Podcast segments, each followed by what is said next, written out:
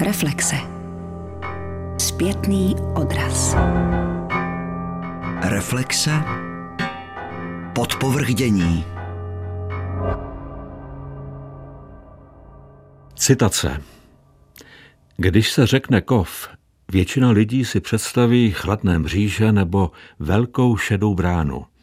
To je však jen malá ukázka toho, co kov dokáže. Kov umí především zkrášlit a doplnit domov či zahradu. Samostatně nebo ve spojení se dřevem či jiným materiálem vůbec není chladný, ale naopak teplý, vášnivý a v moderním designu nenahraditelný.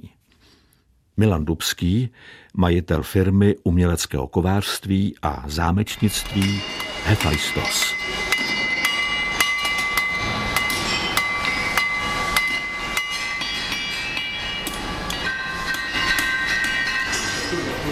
Obracím se na zdroj informací a iniciátora natáčení pana Milana Dubského. Jsme obklopeni zvuky, tématem je umělecké kovářství.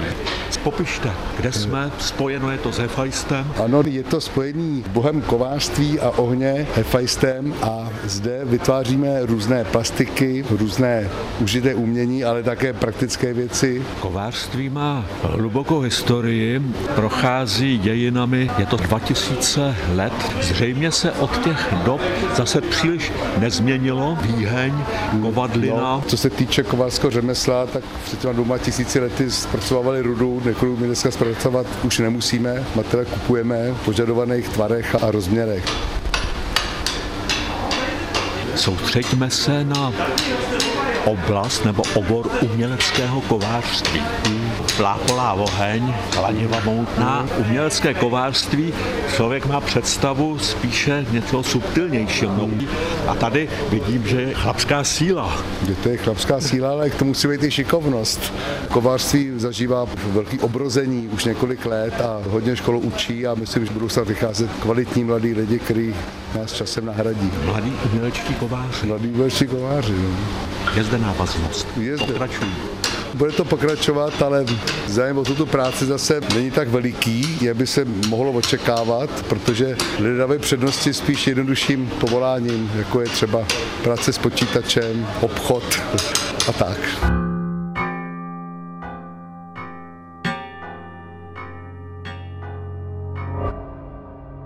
Tato želva bude kráčet před naší kanceláří v naší firmě a samozřejmě, že bude zřejmě e, mít svého zákazníka.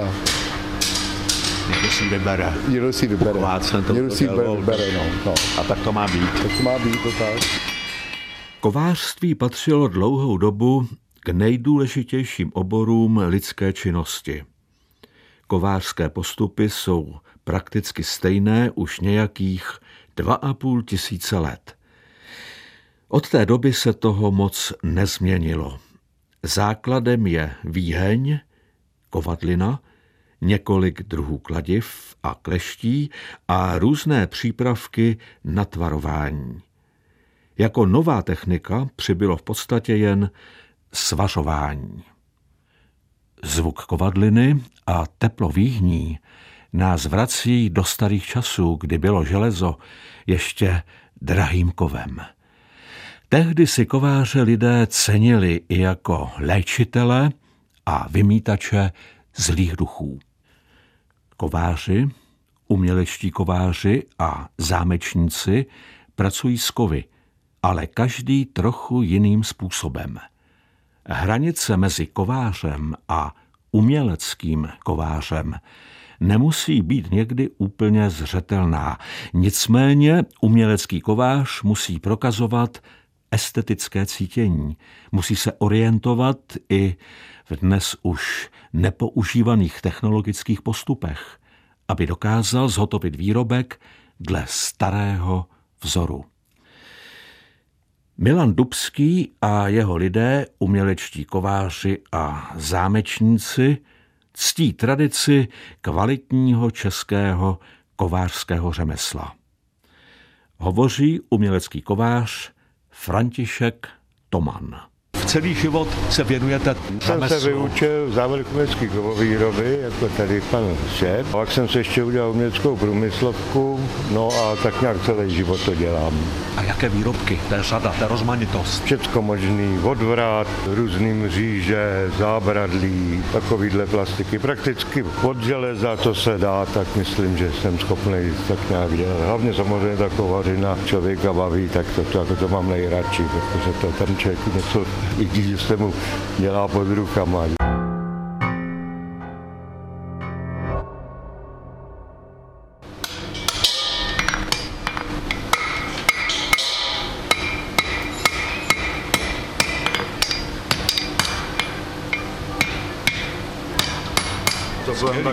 Přiťukávání. Malíř, výtvarník má štětec, sochař má hlínu, či My máme kladiva. Kladiva, no, štětce, kladivo. a kleště. Kladivo a kleště. Dva atributy, které souvisejí s prací kováře. Kladivo a kleště. A co jste teď vyráběl, nebo co vyrábíte? Smoky jsme tohle- slyšeli, popište. No, te- teď udělám takovou volutu, která potom přijde na lucernu.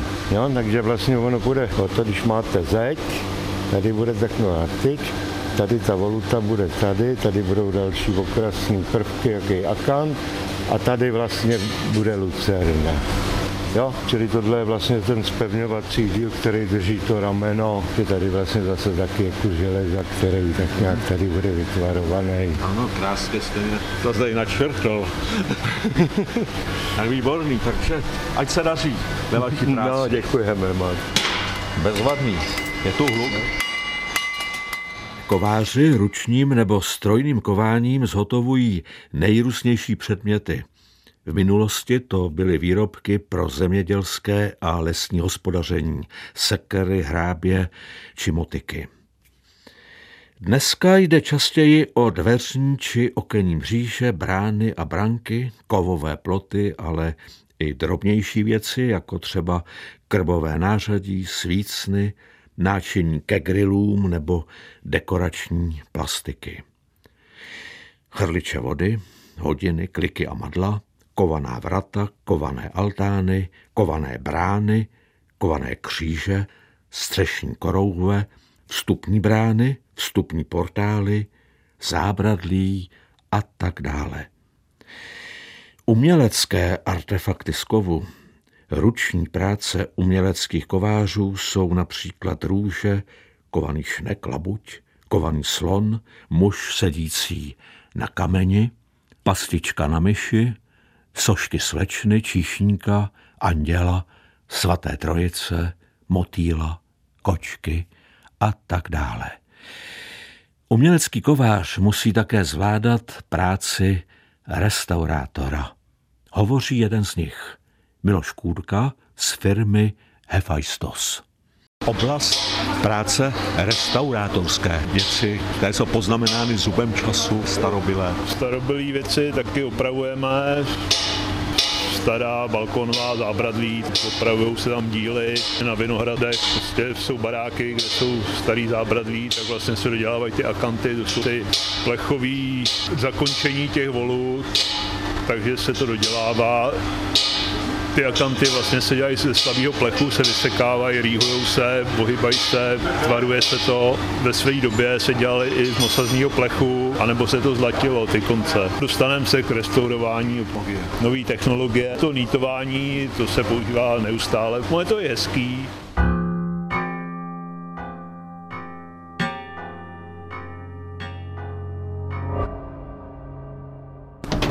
Vznikají různé ploty, vznikají tady různé balkonové mříže a jiné lehče, lehké konstrukce z jeklových trubek, kulatých trubek a plného materiálu a tak dále. Užitková tvorba. Ano, to je na objednávku zákazníků, podle výkresů. S uměleckým kovářstvím a zámečnictvím úzce spolupracuje Michal Singer, jedna z nejvýraznějších osobností současné výtvarné scény. Malíř, výtvarník Michal Singer. Vaše spolupráce, popište svou činnost, no, spojitost s tímto živlem. Ta spojitost je úplně nejjednodušší a to sice, že pan Dubský je kamarád eh, mýho společníka a manažera. Jeho napadlo, že nemusíme rámovat obrazy vždycky tím klasickým způsobem, to znamená do dřevěných rámů a že můžeme odzkoušet i jaký jiný věci, takže se vytepaly nějaký rámy pro to a to je hrozně příjemná změna. Opuštění nějakého status quo v tom klasickém rámování a eh, je to taková výzva. Oni ty obrazy dostanou daleko vyšší váhu váhu, nejenom hmotnost, ale i opticky působí váhově daleko líp. To mě hrozně těší na tom. Pan Dubský chodí ke mně se podívat do ateliéru, já jsem ho teď portrétoval, on vidí trošičku mojí práci a já většinou to lidem nekecám, že když vidím, že prostě má pochopení pro to řemeslo, jakému se věnuju já, já zase mám pochopení pro jeho řemeslo, tak většinou je dobrý ty lidi nechat úplně bejt. Když dáte důvěru, tak potom ty lidi najdou nejlepší jako vůbec variantu z toho celého. On ovlivněn vašimi obrazy, vašimi artefakty vytvoří rám. Přesně tak.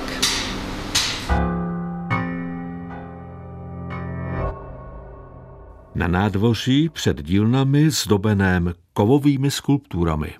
Ta pavián je teda skvělý. Krásné skulptury. No to jsou, no, to je pavián, tepaný plech, silný tepaný plech, který jsme Zoologické zahrady do parku. do zoologické zahrady a dělaný. Má to váhu, že dva chlapy mají docela hodně práce to uníst. To má hodně přes 100 kilo. Sedí na střeše a vyhlíží. Hm? Jenom po někom skočit. Ano, jenom po někam skočit. No. Je to pavián z Jihoafrické republiky, protože pan Toman v Jihoafrické republice pracoval 30 let jako kovář.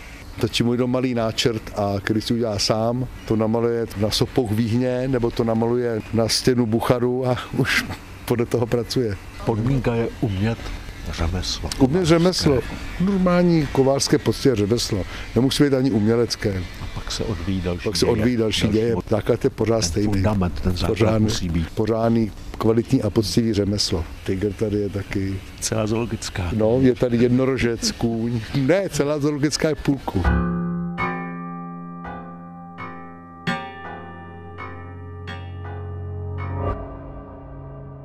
Dílen jsme přešli, je jich tu několik, do prostoru, pane Dubský, jakoby vzorkovny, jak nazvat tento prostor? Tento prostor já nazývám, toto já nazývám skromně svojí kanceláří. To je hala. Zde mě zaujaly dva artefakty, zbrojnož.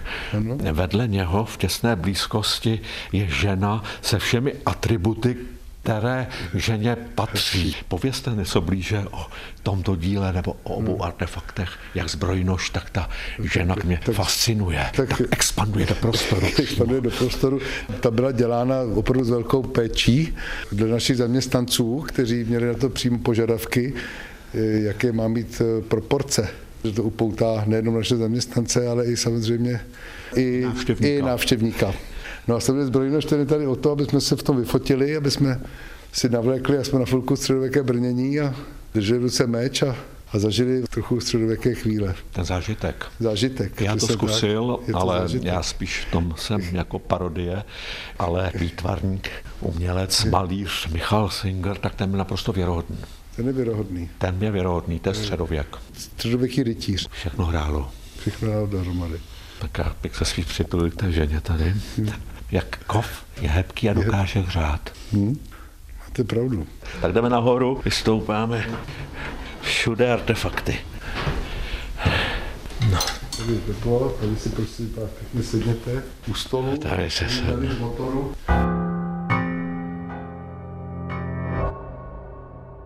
Jsme v kanceláři spíše hale Milana Dubského. Význam uměleckého kovářství v restaurování uměleckých předmětů, historických staveb, kočárů, kdy procházíme různými historickými slohy práce na restaurování předmětů, které jsou zašlý a vy jim znovu vnukáte život v kontextu jisté doby, což je podmínka. Je to podmínka a musí se to dělat velmi opatrně a musí se to dělat s rozmyslem, aby se ty věci nenávratně nepoškodily.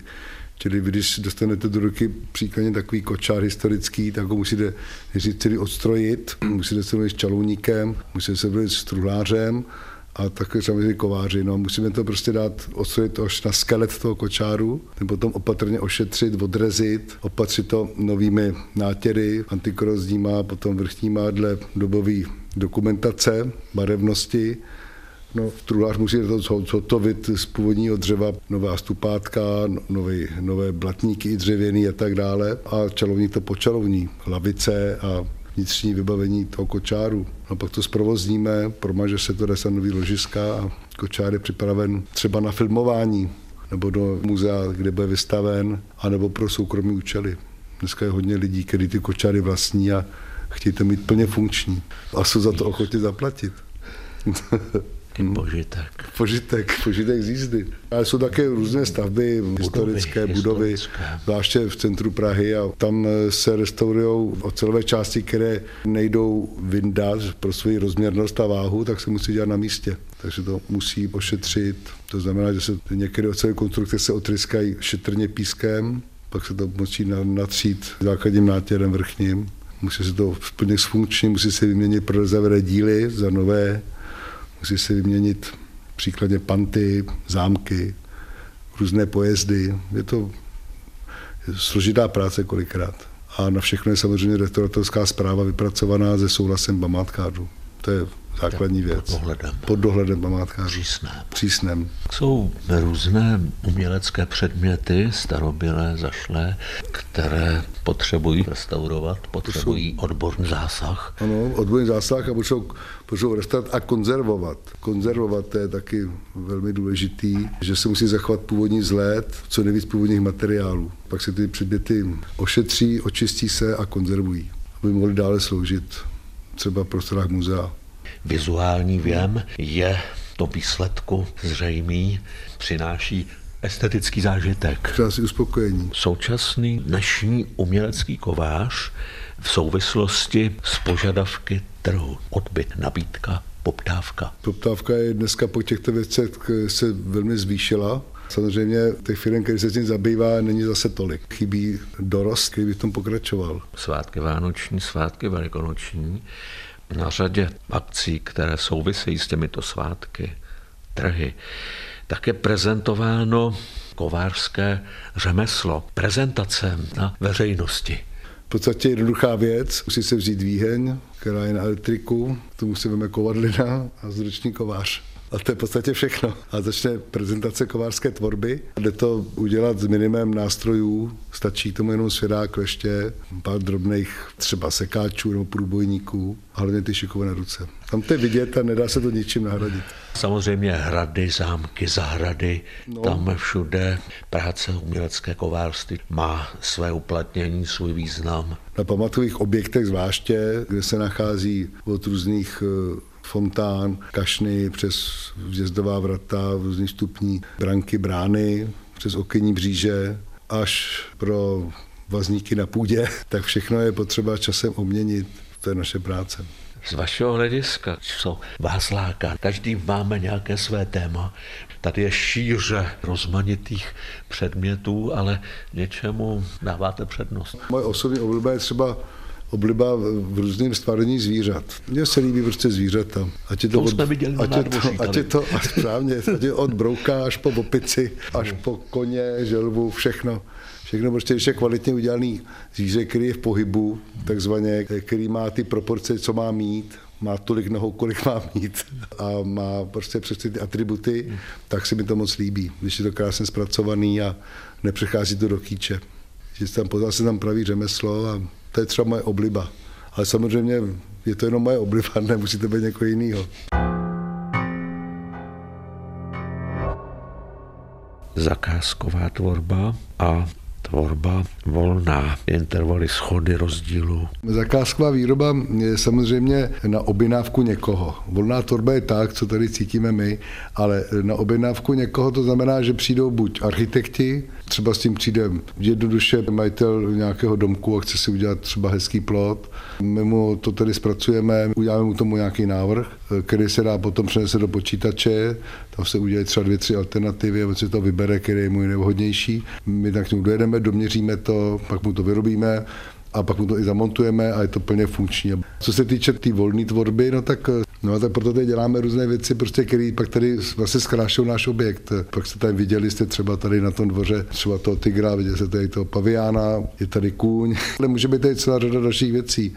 Jsme tady měli starý stroje, které byly zrestaurovaný, které byly tady vystavený. Ty mají svou krásu. Ty mají svou krásu taky. Časem za deset let nás to už jako omrzelo, tak jsme to vyměnili zase za tohle a Bůh ví, co bude za další třeba pět let tady, to nikdo neví. To je právě ta výhoda mm, té volné tvorby. Tam je svoboda. To je svoboda, no. Tak to je, ta, to je ta zásadní rozdíl, to je ta svoboda, ta volná tvorba, ta zakázka výroba, samozřejmě musíte se taky něčím živit. Jsou napatinovaný, Restaurovaný, že to je restaurovaný a vlastně tam je i stará mosazná pokladna a to jsem měl rozebraný, aby to trošku fungovalo. To byla koule hlíny a erzy, takže to všechno čistilo. Mě nás to baví prostě tohle, to nemůže dělat kde kdo. Přemíra artefaktů, hmoždíře různých velikostí, kliky, skulpturky, nože, kovové srdce. A jako bych skrze ten kov hmatal lásku. Cítím lásku.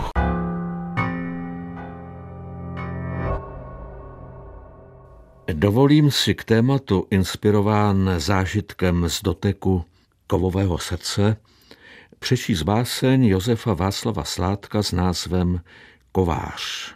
Vydáno spisy básnické Praha, nakladatelství Jan Oto, 1907. Máme chlapce kováře, on ty koněkové. Ztratili kde podkovy, ukove jim nové. Máme chlapce kováře, on do výhněd míchá. Máli ukout podkovu, nemůže kout sticha. A kde která dívčina hned se z domu zvedne. U nás není bohu dík hluché ani jedné. Barča, Máří, Andula, Kačenka i Běla. Všechny jdou se podívat, co ten kovář dělá. Oni se na ně dívají, tichy jako pěna. On jim všechněm roztopí tváře do červena.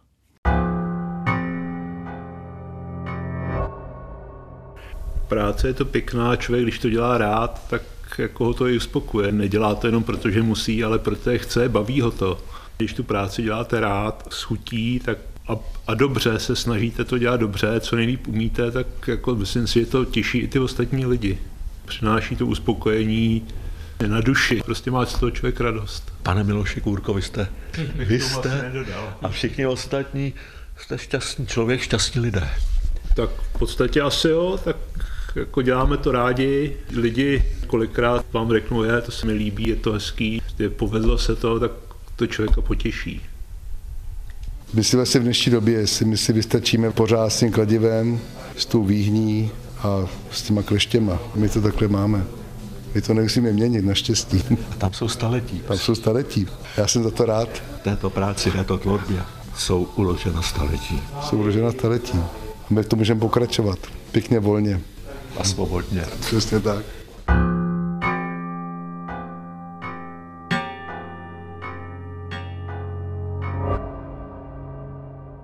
Je jim 16 let. Jsou ve druhém ročníku střední školy umělecké a řemeslné a umí už vyrobit svícny. Praha Nový Zvíchov, kde je sídlo střední školy a vyšší odborné školy umělecké a řemeslné. Já mám prostorá školy pana Ondřeje Podešvu, učitele, mistra odborného výcviku. Upřesněte mi v obrysech základních obsah školy s tím, že se zaměříme na výuku kovářství jako uměleckého řemesla. Je tady několik oborů. Jsou tady truhláři, řezbáři, čalouníci. Tady na dílně učíme umělecké kováře a zámečníky. Jeden obor je tříletý s výučním listem a druhý obor je s maturitní zkouškou.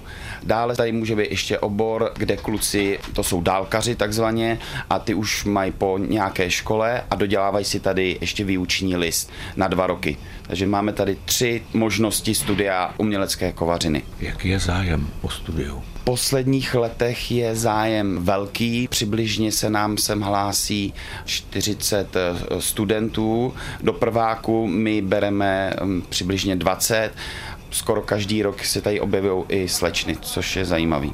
Na to jsem se vás právě, pane Podešvo, chtěl zeptat, zdali je zde moženský element. Takže je, a kolik jich je? Je tady a přibližně to je jedna slečna na jeden ročník. Máme tady. Kovářství je taková chlapská práce. Byl jsem dílně u pana Dubského a tam chlapáci, jak se ženy vypořádávají s touto fyzicky náročnou prací.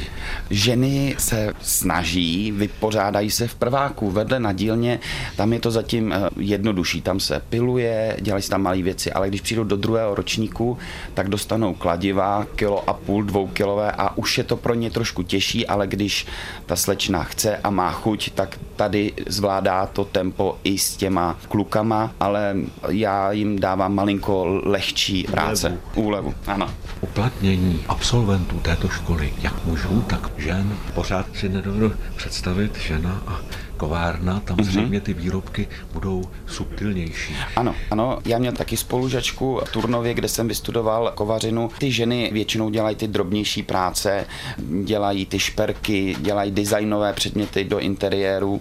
Po této škole si většinou jdou ještě na nějaké umělecké výtvarné školy, vyšší, odborné, ale většinou ženy si to řemeslo nedělají. Ale naopak kluci, ten, koho to tady hodně baví a který má o to zájem, tak ty pak jdou ještě na nějaký rok rok do provozu, do kováren, kde se naučí ještě víc to řemeslo. My jim tady dáváme jen takové vklady a snažíme se jim to ukázat, co a o čem jsou ty operace, o čem je to řemeslo, ale pak ten život té kovárně u mistrů je další krok v jejich životě.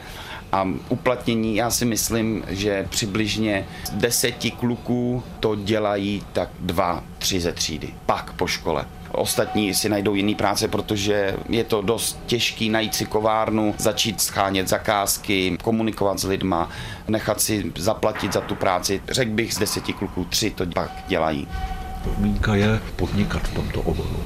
Ano. Mít svoji ano, mít, dílnu, svoji ano, kovárnu. E, mít svoji kovárnu, založit si živnostenský list, pak se musí ten člověk udělat si kontakty, co dobrý je nějaký internetový stránky nebo ty sociální sítě, kde si dává kovář fotky, aby lidi věděli, co dělá. No ale je to boj. Není to jednoduchý se uživit tou kovařinou. Absolventky ženy, ty se zřejmě více uplatní v té umělecké tvorbě. Přesně tak, umělecké tvorbě, oni třeba umějí i malovat, ale viděl jsem i holky na Helštíně, kde je největší sraz kovářů jednou za rok, tak tam taky bušej do železa, ale jich málo. Ty ženy nemají takovou sílu dřít se celý den. Když se pak dokážou uživit šperkama nebo drobnými jinýma věcma. Proč ne, ale moc jich neznám, který by to dělali profesionálně.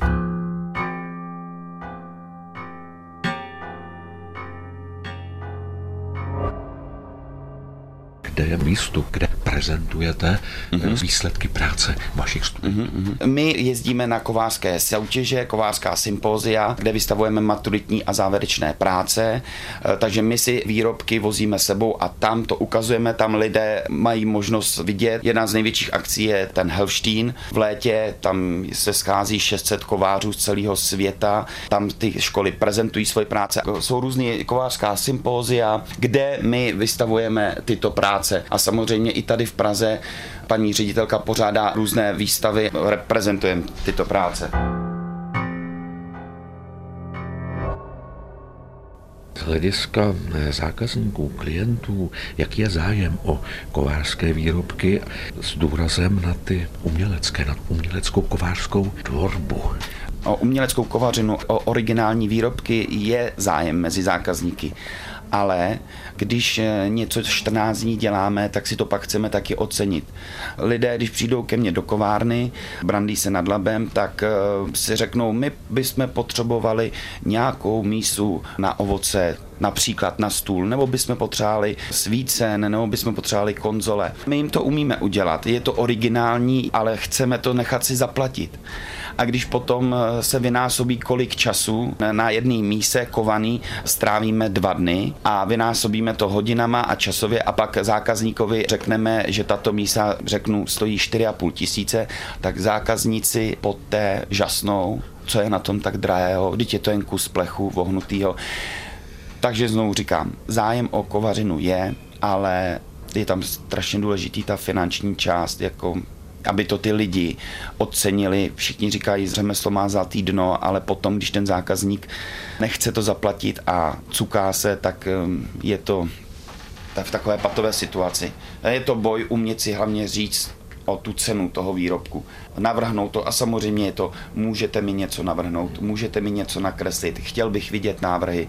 Takže my pak ještě sedíme večer doma, hodinu se připravujeme, děláme skici, aby jsme mohli zákazníkovi něco předvíst, aby viděl, jak to asi bude vypadat a pak teprve se na to vrháme, děláme tu zakázku.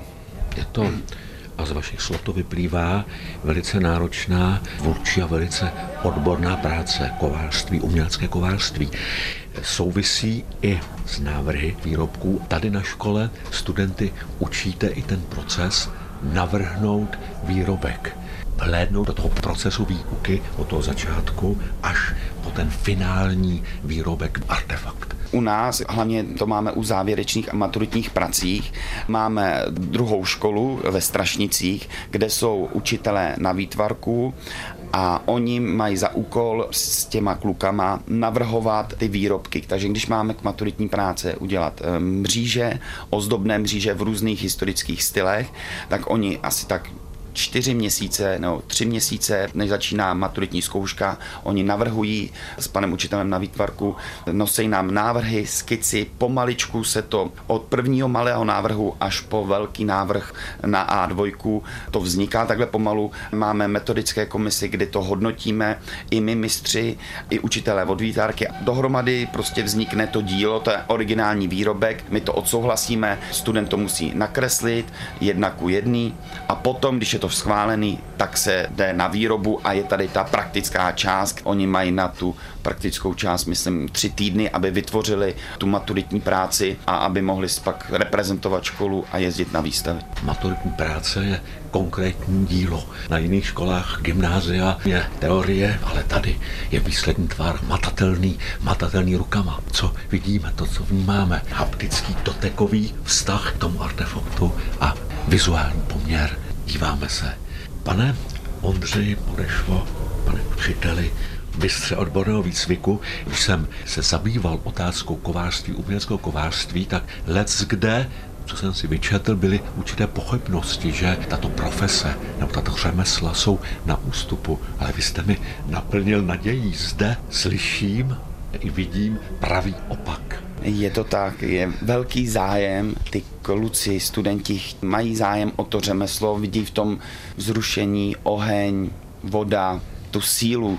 Je o to zájem, ale musím i říci, že některé pak studenty, kteří mají celý den tlou s tím kladivem do toho železa, do kovadliny, tak uh, najdou se i takový, které to nebaví, který nemají chuť, takže je to tak půl na půl. Jsou pracující, kteří mají chuť pracovat a dělat to řemeslo, ale rozhodně, a to si myslím, že je všude ve školství i, i u normálních lidí, někdo chce makat a dřít, aby po něm byl výsledek a najdou se i, že nechtějí a je jim to tak trošku jedno. Všechny studenty dovedete k maturitě nebo je zde úmrtnost, odpadnou, skončí? Je zde určitě úmrtnost i na jakékoliv škole, jestli učíme teorii, jestli jsme na gymnázích, nebo jestli jsme na tady to uměleckých školách největší je problém je docházka, dále nemoci, chuť pracovat. Může se stát, že nastoupí 12 studentů a k maturitě jich dojde třeba 7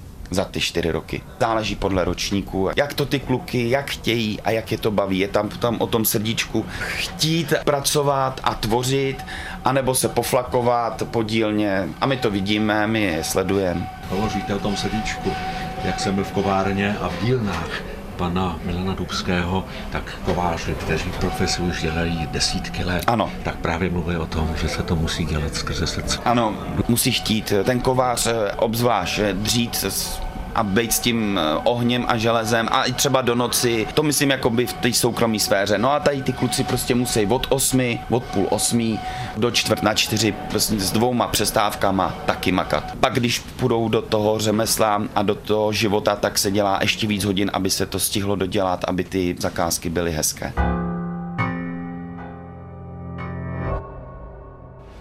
rozvržení teoretických předmětů a praktických předmětů, kvantum, poměry. Máme to jeden týden, je to vlastně rozdělený půl na půl. Jednou týdně mají teorii, všechny předměty, technologie, jazyky, materiály a druhý týden, a to znamená jeden týden já mám tady výuční obory, to je zrovna tento, tohle jsou výučáci na tři roky a druhý týden výučáci jdou do Strašnic na teorii a mě sem přicházejí maturitáci a jsou tady zase týden. Já myslím, že to klukům vyhovuje a myslím si, že většina se těší na tu výuku zde na praxích, protože ta škola, ty sešity, ty knížky, to je nebaví. Oni rádi bouchají a tlučou do toho železa. Takhle to máme. Práce rukama. Mají to radši, než sedět v lavicích a zapisovat si, dělat návrhy, počítat matiku, počítat ekonomiku, ale to k tomu patří. Bez toho by se nedalo. Ale i ta teorie, to jsem chtěl říct, že ta teorie je, ná, je se návazně prostě prolíná i s tou praxí. Osobní otázka, já jsem prohlížel vaše webové stránky na internetu. Zmiňte se o vaší práci. Kam vy směřujete? Čemu se vy věnujete?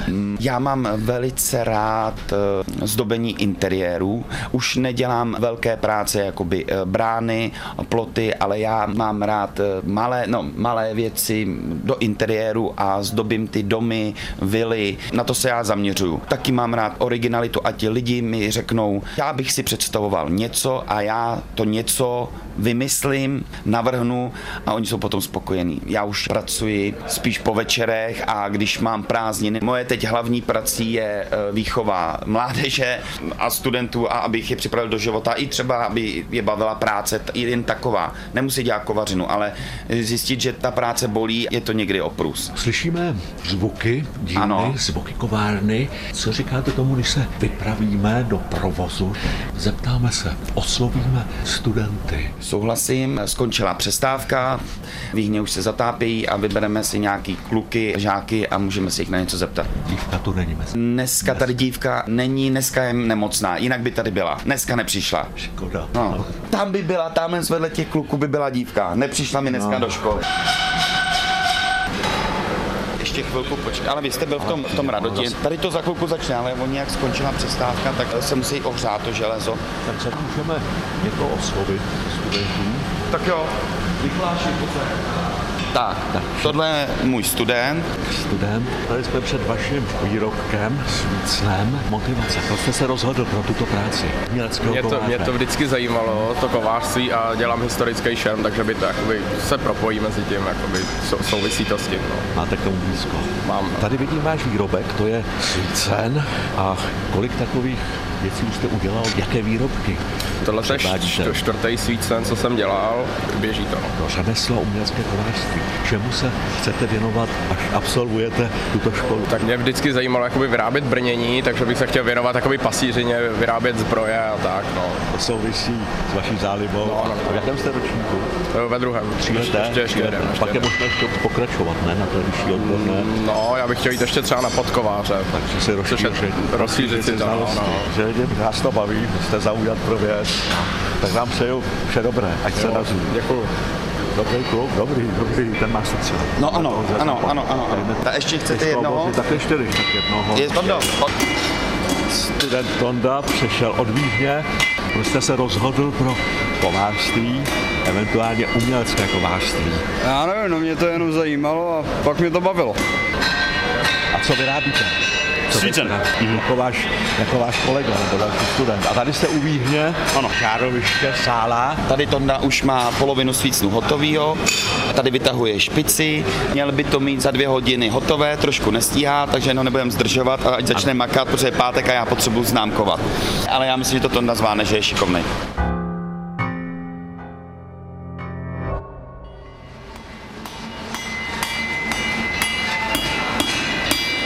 Dělá podkovičku, na který je vyraženo PF 2020 pro štěstí k Silvestru. Oni mají jednotný zadání, tady tenhle svícen, některý už to mají hotový, jako Mikuláš, jak jsme s ním měli rozhovor, a tady kluci to dodělávají. A dneska se bude známkovat v půl jedný. Ano. Nebudeme zdržovat. Budeme se známkovat, nebudeme zdržovat. Tady vidím opravdu zápal, všichni se zaujetím pracují. A žena dívka je tam vzadu. A má svůj. Žena ano, tam, tam je tady s klukama, eh, Eliška dneska je nemocná. Škoda. To je množina kluků a jedna žena. Jaký je stav, ty poměry? Úplně normálně, starají se o ní, pomáhají a nevidím tady žádný problém. I kdyby byl nějaký problém, tak my to hned zatrazíme. To všechno funguje dobře.